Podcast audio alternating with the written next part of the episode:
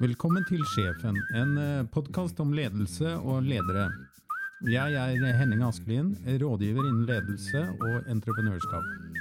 Med meg har jeg Jan Kjetil Arnulf, som er professor i ledelse ved Handelshøyskolen BI. Vi to som lager denne podkasten, er begge ferdig med å pushe 50, har voksne barn og litt god tid. Vi har da valgt å bruke tiden vår i BI sitt podkaststudio i Oslo. I dagens podkast skal vi snakke om eh, lederutdannelse, og vi har med oss to spennende gjester. Helge Rognerud, som er produksjonssjef ved et av Nortura slakterier. Helga har ingeniørbakgrunn, er 57 år og har 25 år med ledererfaring. Vi har også med John Erik Mathisen, som har drevet eget flyttebyrå i mange år i Oslo. John Erik er 54 og har nylig forsvart en doktorgrad innen entreprenørskap.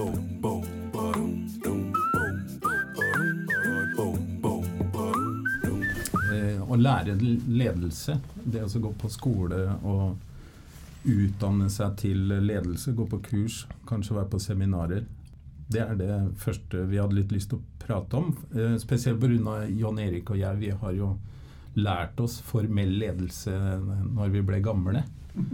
Helt unødvendig etter at uh, karrieretoget hadde gått, er det ikke sånn? det interessante er jo er, har det virka? Enten den ene eller andre veien? Ja, det, det har, Vi har snakka om det litt før. Også for meg så kan jeg si det at det har virka ved at jeg har fått to streker under svaret på en del ting. Så jeg har forstått at en del av det jeg har gjort, er riktig. Og så har jeg kanskje fått en viss form for uh, ekstra selvtillit, som om jeg trengte det. Ja. det nå blir jeg bekymra. Så jeg tror det virker, men eh, om det virker på alle, det er jeg usikker på. Eh, for det er vel kanskje slik at du må ha en viss form for Eh, personlige egenskaper. For det er vel det du, Jon Erik, har Du har drevet et flyttebyrå med broren din i mange år, og som har vært en uh, suksesshistorie. Uh, og du har jo vært lederen lenge før du fikk noe som helst formell kompetanse på ledelse som sådan. Ja, ja. Vi var inne på det her i stad, i gangen. Ja. Med, hvis du, hvis du skal bytte karrierestige, da, eller karrierevei, da, eh, midt i livet, da. Ja. Eh, så du sa jo at det hadde vært noenlunde vellykka for deg. Eh, for meg og en annen voksen som også begynte å studere på samme tid som meg, da. Vi studerte sammen. Han kom fra elektrobransjen, og jeg kom fra transportbransjen. Vi var ferdig samtidig. Eh, og vi drev sammen og søkte på jobber og prøvde å skulle få, få oss eh, jobber innafor andre mm, bransjer. da. Eh, han ønska seg en lederstilling et eller annet sted med person personalansvar. Jeg er ikke sikker på hva jeg så etter, men jeg hadde jo jobb uten at jeg egentlig visste det. egentlig, Så det var litt sånn, ja. Men det det i hvert fall endte med, var at vi søkte på titalls jobber hver. Vi satt sammen og skrev søknader og piffa hverandre opp og holdt på. Og det, vi kom jo til intervjuer og sånn. Uh, men uh, det eneste gangene vi blei aktuelle, det var for hans del i elektrobransjen. Og for min del i transportbransjen. Så så det viste seg at det var vanskelig å komme Selv om du hadde tatt utdannelse midt i livet, for å prøve å komme over i en annen bransje, så var det vanskelig å komme over i en annen bransje, for du blir sugd tilbake til der du kommer fra. Ja, den, den, der kan jeg nok eh, bidra med å si at det stemmer nok med hva jeg også har opplevd, og hva jeg opplever i dag. At det er eh, ofte, Jeg er også fra elektro- og IT-bransjen, og det er ofte IT-bransjen som responderer eh, på min bakgrunn, og ikke så mye på den hva skal si, ekstrautdannelsen jeg tok som, som voksen. For det var i hvert fall vår erfaring, at den var ikke noe særlig verdt i forhold til den praktiske erfaringa du har. Nei. Mm. Mm. Men den må jo ha en viss verdi? Ja, han må jo det. Og så er jo spørsmålet det er, jo, det er jo litt spesielt, da, det å søke jobb. Det, det er jo bare én som får uh, premie. Vanligvis i idretten så er det iallfall tre premier som blir delt ut. Nei, Annenplassen er ikke så ille mye verdt. Nei, Annenplassen er ikke så ille mye verdt.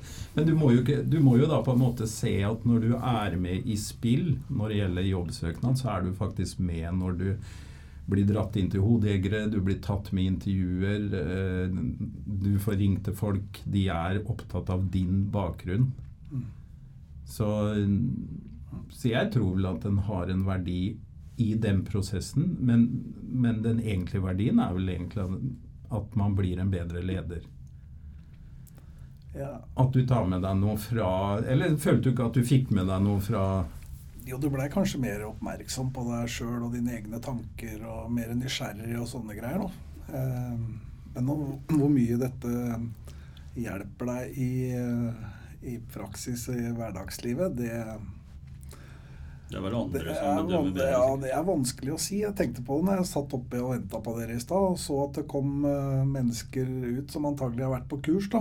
Ja. Med dresser og BI eller sånne eh, skilt med deltakere på et eller annet sted. Tenker jeg, Kommer det til å gjøre noe forskjell når de kommer tilbake på jobb igjen etter at de har vært på kurs her? Ja, Jon Erik, du er jo av og til også veldig eh, Du er jo også veldig beskjeden. At jeg vil jo tenke det at eh, av og til når du er i litt sånn jeg si kanskje, litt som, kanskje ikke krigshumør, men i hvert fall litt på, så har du veldig mange betraktninger om de folka som du møter der ute i markedet med det du driver med. Så du gjør deg jo masse tanker om disse folka. Ja. Så, så jeg tenker at du lyder annerledes nå enn du gjorde når du drev Mathisen Transport. Ja, ja. Du gjør det, altså. Vi gjør det. Gjør nok kanskje det. Ja.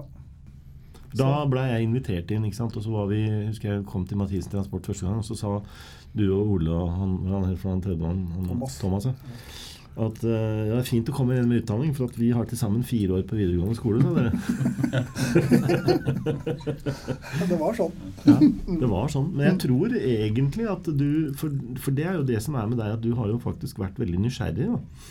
Kanskje litt i motsetning til mange av de andre som holdt på den gangen. Du har vært veldig nysgjerrig på mange av disse tinga. Du, har jo du har jo egentlig en helt annerledes kapasitet for å lese og være interessert i sånne ting enn mesteparten av de som dreiv i transportbransjen på det tidspunktet. Ja, Det må du jo ha hatt. det, ja, ja. Ja. Helge og jeg, vi gikk jo gjennom BI her når vi kom hit. Og det var mye pen ungdom. Ja, ikke mye flott ungdom. Så jeg tenkte jo mitt Nå sitter de her og lærer og lærer, og så ja, får de egentlig brukt så mye av det. Eh, Sånn tenkte jeg når jeg så disse her, da. Men eh, det gjør de sikkert. Så jeg mener jo at eh, å lære ledelse, det er helt sikkert mulig og viktig. Så jeg er helt sikker på at det er mye å hente. Og også eldre folk. Sånn i min verden da, så har vi flere mellomledere som har kommet fra gulvet, som vi sier, og som har valgt å ta kurs, og at det har en verdi når de kommer tilbake, det er ingen tvil om. De får med seg ting, de lærer ting om seg sjøl, og de ser liksom får et annet perspektiv. Så jeg er helt sikker på at det har stor verdi. Ja, jeg På alle mulige nivåer, egentlig. Ja. Og så tror jeg Jan Erik og jeg vi har mye av den samme bakgrunnen. Vi har starta egne forretninger. Vi er jo i grunnen gründere. Gründere er ikke de hodejegerne og de, de store corporate velger først. For vi er ganske sære oss da, vet du. Jeg ser vi har, vi har noen uh, som jobber i produksjon, da, som eh, får tilbud, eller som har en eller annen mellomleder, teamlederrolle. Så får de tilbud faktisk eh, om å være med på et kurs BI. Og når de har vært igjen med, så ser de økonomien og sammenhengene på en helt annen måte. Og selv om de har gått tilbake til samme jobb, så får de en helt annen glede og entusiasme. Og det, det, så det har ganske sikkert stor verdi. da. Ja. Mm. Det er jo ikke nødvendigvis ledelse. Det er jo mer fag da, rundt økonomi, kanskje. Jeg har jo det der med at jeg er Jeg tror jo at alt i ledelse er lært. Altså Folk kommer, stiller meg veldig ofte det spørsmålet når jeg reiser rundt i verden. Til og med på Shanghai Airlines var det en artikkel med meg Ja. på tidsskriftet i Shanghai Airlines. Er ledelse medfødt?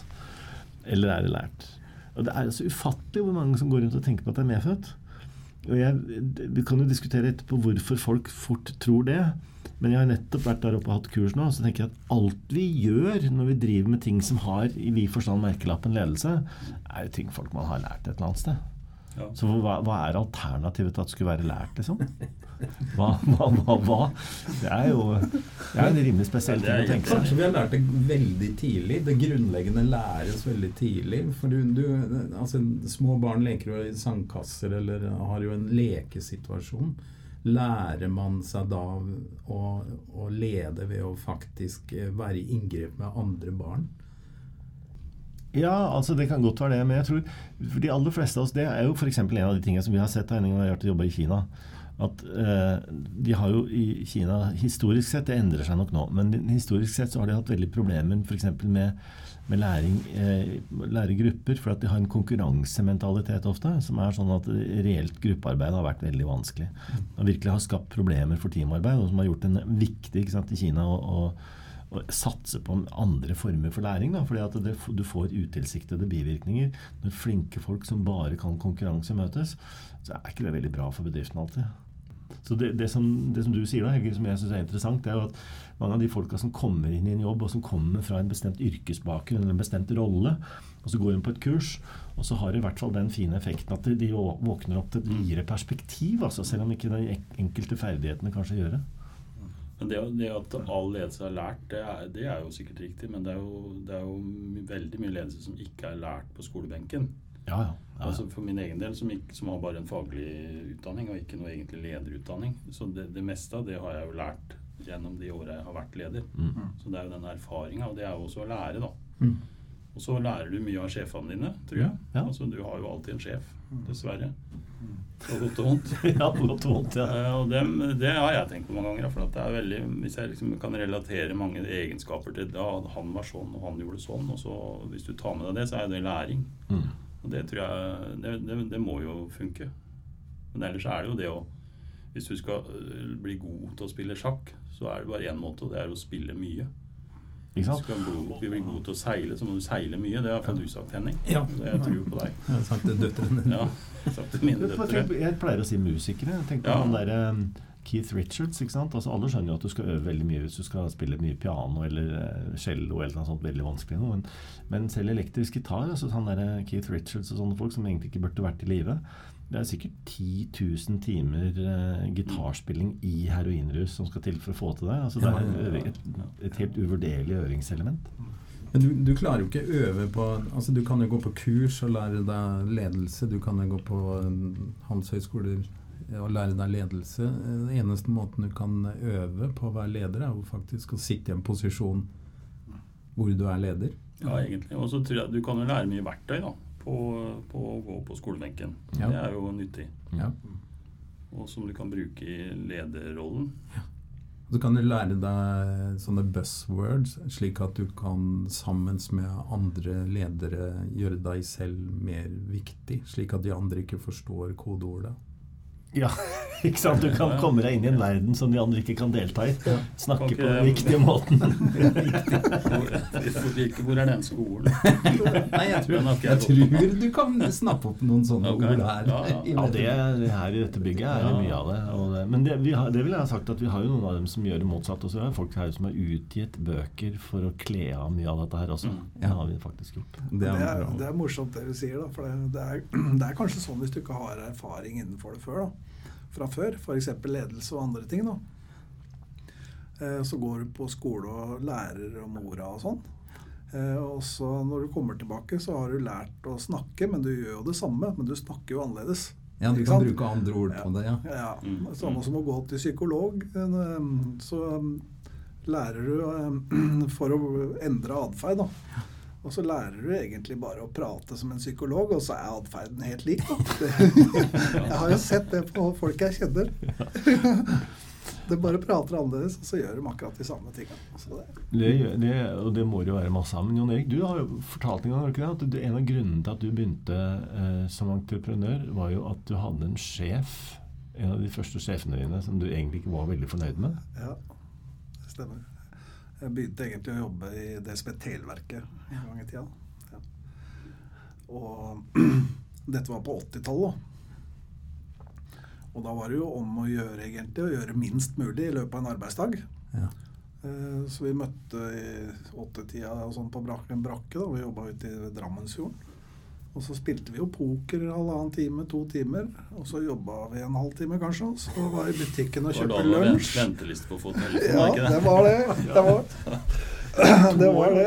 Og sånn gikk dagene. Og så tenkte jeg veit du hva, jeg kan jo ikke holde på med dette her. Skal jeg drive med dette til jeg blir pensjonist, liksom? Det går jo ikke an.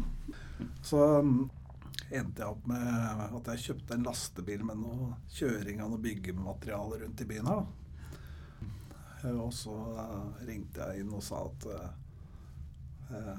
jeg kommer nok ikke til, til Televerket, da. Sa til personalansvarlig der. Jeg kommer nok ikke tilbake til dere noe mer. Men ja. Så det er jo sånne greier antagelig som driver det, da. Ja, og det er ikke bare i Televerket. For jeg har jo som akademiker, husker jeg, jeg skal ikke nevne navn, men den første psykologjobben jeg hadde, så fikk jeg altså veiledning av psykologer i det de kalte for det lille reisebudsjettet. Eh, som var sånn Du fikk veiledning i all, all den atferden du kunne gjøre for å utnytte reisebudsjettets muligheter. og da husker jeg, husker jeg at til slutt i den veiledningsseansen så var det en fyr som sa at han så på klokka Vi slutta jo klokka fire, og så var klokka kvart på tre. Så sa han til meg Men nå har vel du kanskje en eh, avtale på Hvor var du bodde hen? Sånn. På Bislett, sa jeg. Ja, da har du kanskje en avtale på arbeidskontoret på Bislett? Sånn. Det er ikke noe arbeidskontor på Bislett, Så. Det er utrolig hvor mange det er som ikke veit det, sa han. så det, jeg husker jo akkurat som deg, Jan Erik. På en måte så Jeg kom jo der og var ung og hadde lyst til å spille en rolle. ikke sant? Jeg hadde lyst til å gjøre en forskjell, drive med noe. Og da, ikke sant, Det er sånne ledere hvor du tenker at det er eh, Uff, må vi ha det sånn, altså? Ja, men det var vel ikke ledere, det var vel administratorer, var det ikke det? Jo, altså i den forstand så var jeg administrator. Men det visste jo ikke jeg da. Altså det var jo Sjef er sjef. er det sånn lenger, eller er det Finn, det må, forandra seg? det må nok eksistere noe Altså Administratorer finnes det overalt. Ja. Men eh, det må nok Det, det eksisterer nok eh, organisasjoner som er eh, i prinsipp 100 styrt av administratorer. Hvor regelverket er eh, Det tror jeg er en av de tingene som, eh, som motvirker ledelse. Jeg er jo veldig spent på hva som kan ta bort ledelse. Og, og det er en av de tingene som kan ta bort ledelse i sånn amerikansk forstand av ordet, altså leadership, tankeledelse, det er at du får kontroll. Altså Hvis du har kontroll, så trenger du ikke ledelse. Mm, mm. Og kontroll kan du legge inn på mange andre måter. Du kan for eksempel ha Det skjer jo også med, med, med kontraktører og eksterne folk. og sånt. Du rett og slett bare har en kontrakt, og så behøver du ikke gjøre noe mer. for det lenge folk oppfyller kontrakten. Og det er mange organisasjoner som etter hvert legger så mange så mange føringer, da, så mye rutiner, så mange strukturer, at, at du kverker jo lederen. For det er, det er ikke noe mer igjen til ledelse. Og det er jo ingen igjen da som tror på ledelse, fordi at alle blir automater i et system. ikke sant? Mm. Vi er jo egentlig inne i I min verden så er jo vi utrolig flinke til å lage sånn det vi kaller EPL-er. Det er ettpunktsleksjoner hvor alt står beskrevet hva du skal gjøre da, i produksjonen vår. Så det er, det er jo fornuftig, det, for da blir det likt hver gang. Ja, ja. Og det blir riktig første gang, eh, helst. Og, men det fører jo selvfølgelig til at hvis alle gjør det, så da trenger jo ikke noen å fortelle hva de skal gjøre, eller lede dem, da. Det er ikke helt riktig, men altså, det er jo litt det du sier. da, at Så vi, vi forsøker å komme dit at vi slipper å, å gjøre noe som helst. Ikke sant? For jeg tror det er mange Det er mye Det er mange krefter både i samfunnet og internt i organisasjoner som prøver å kvitte seg med ledelse fordi at ledelse blir for usikkert. Mm, -hmm. Det blir ja, for uregjerlig på en ja, måte. Ja, Så hvis du kan erstatte det med en eller annen type sånn risikosikringsmekanisme, så vil de helst det. ja. Bo- Borettslag er jo sånt. Ja. Entreprenørene bygger jo opp bygga og borettslaget. Og så når entreprenørene er ferdig, så forlater jo de store lederne, disse byggelederne, de som er utdanna her, de forlater jo åstedet, og så er det en valgt borettslagsformann som tar over styringen av det bygget.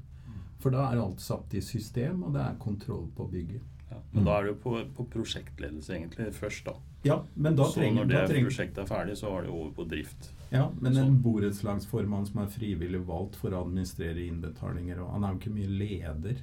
Nei, de vil vel gjerne være det, noen av dem, tror jeg. Men det, Narvestad. Narvestad også. Det er inntrykk av.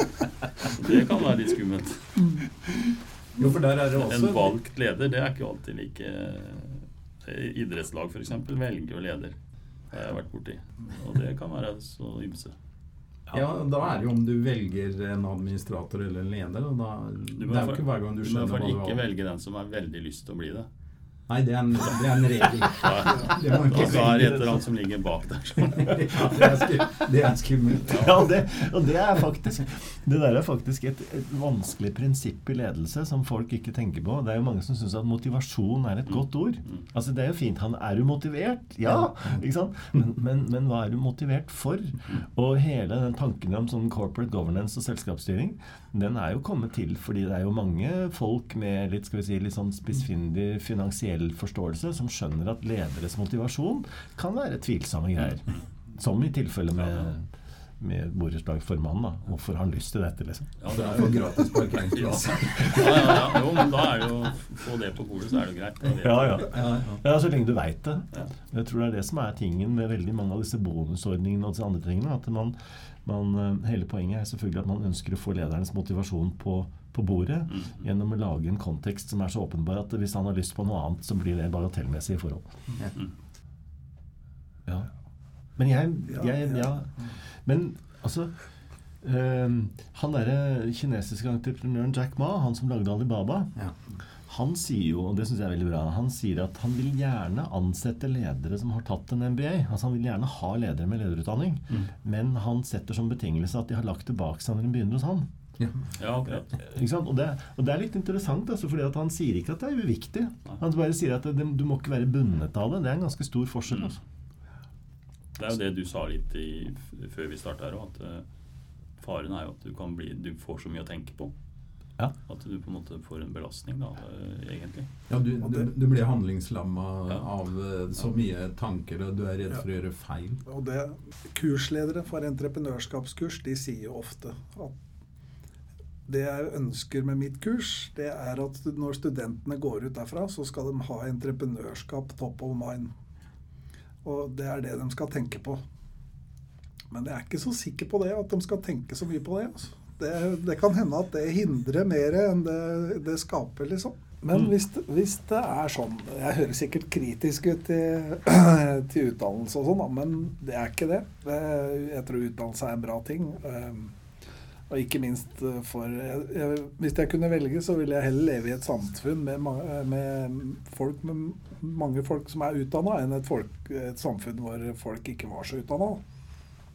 Men hvis man antar at ledelse er lært mye av det, da. Mm. Og så man tenker seg at disse strategiene blir automatisert med praksis. Eh, F.eks. suksessfulle lederstrategier.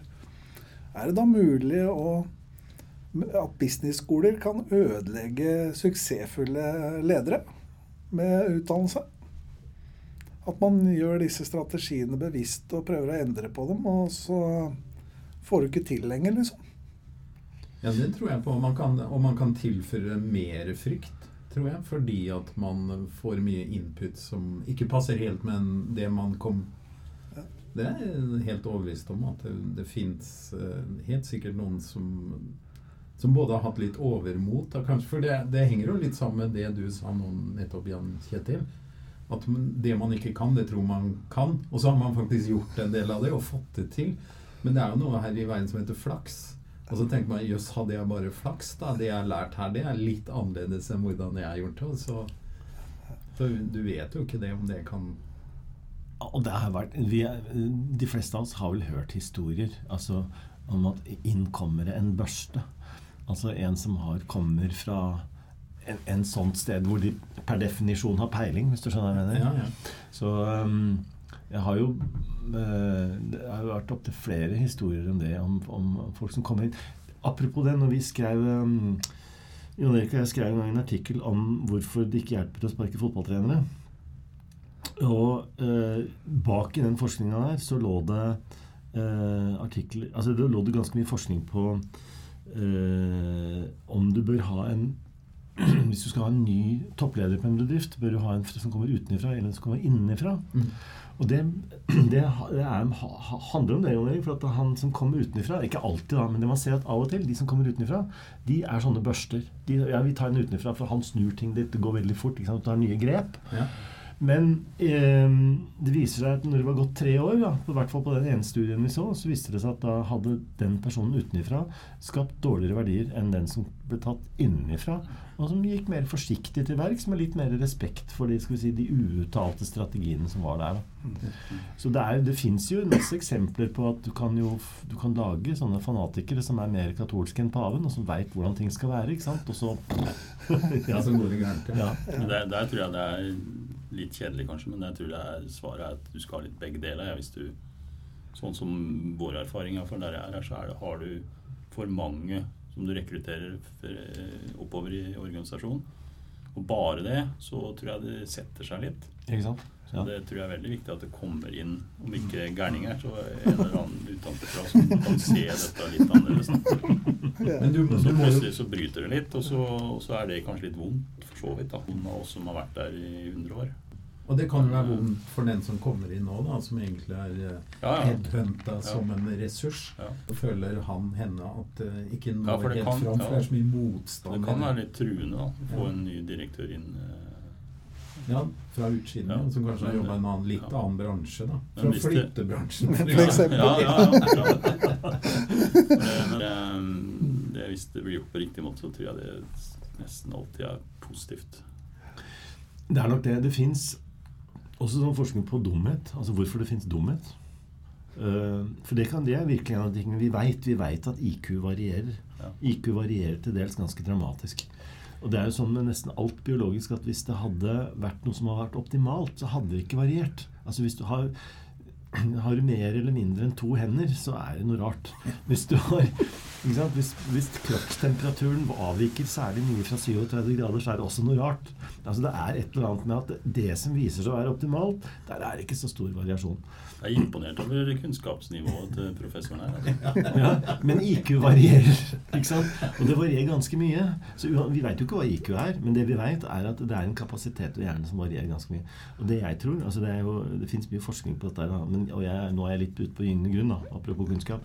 Men tanken min er det at jeg tror at den gangen de var ganske få folk, så viser det seg at det var optimalt at vi ikke varierte. fordi det viser at hvis vi er for intelligente, så lærer vi for fort av hverandre, og da blir gruppa dummere. Ikke sant? Altså Hvis alle lærer av hverandre veldig fort, så samler vi oss veldig fort rundt suboptimal kunnskap. Da tenker alle likt. Mm. Og så blir vi veldig overraska når jorda var rund istedenfor flat. Alle var jo enige om at den var rund. Og, det som du, du, og det som du sier, Helge, da, er at når alle har blitt, i bedriften har blitt enige om det man har satt seg, at jorda er flat, og så har de blitt enige om det, og så får hun en ny en som er litt gæren, da. Mener at nei, den er rund, vet du. Så er det, det er vondt, da. Og det kan jo vise seg å være feil. Ja, det Eh, kan det jo. ikke sant? Men det skaper dynamikk. For at det, og det tror jeg er grunnen til at, vi er, eh, at IQ varierer. er egentlig at Fra gammelt av så er det fint at folk eh, har variabel læringshastighet. For det er egentlig bare det, da, tror jeg. Mm. Du får, men det er vondt for han som er dum av og Ikke sant? Det er ikke, det er ikke bra ja, for er sikkert hvor dum han er, da. Ja, ikke sant, det er det. Jeg tror, jeg tror faktisk det er vondere for dem som er akkurat under de som er smarte. enn De som er dumme, er ikke så farlig.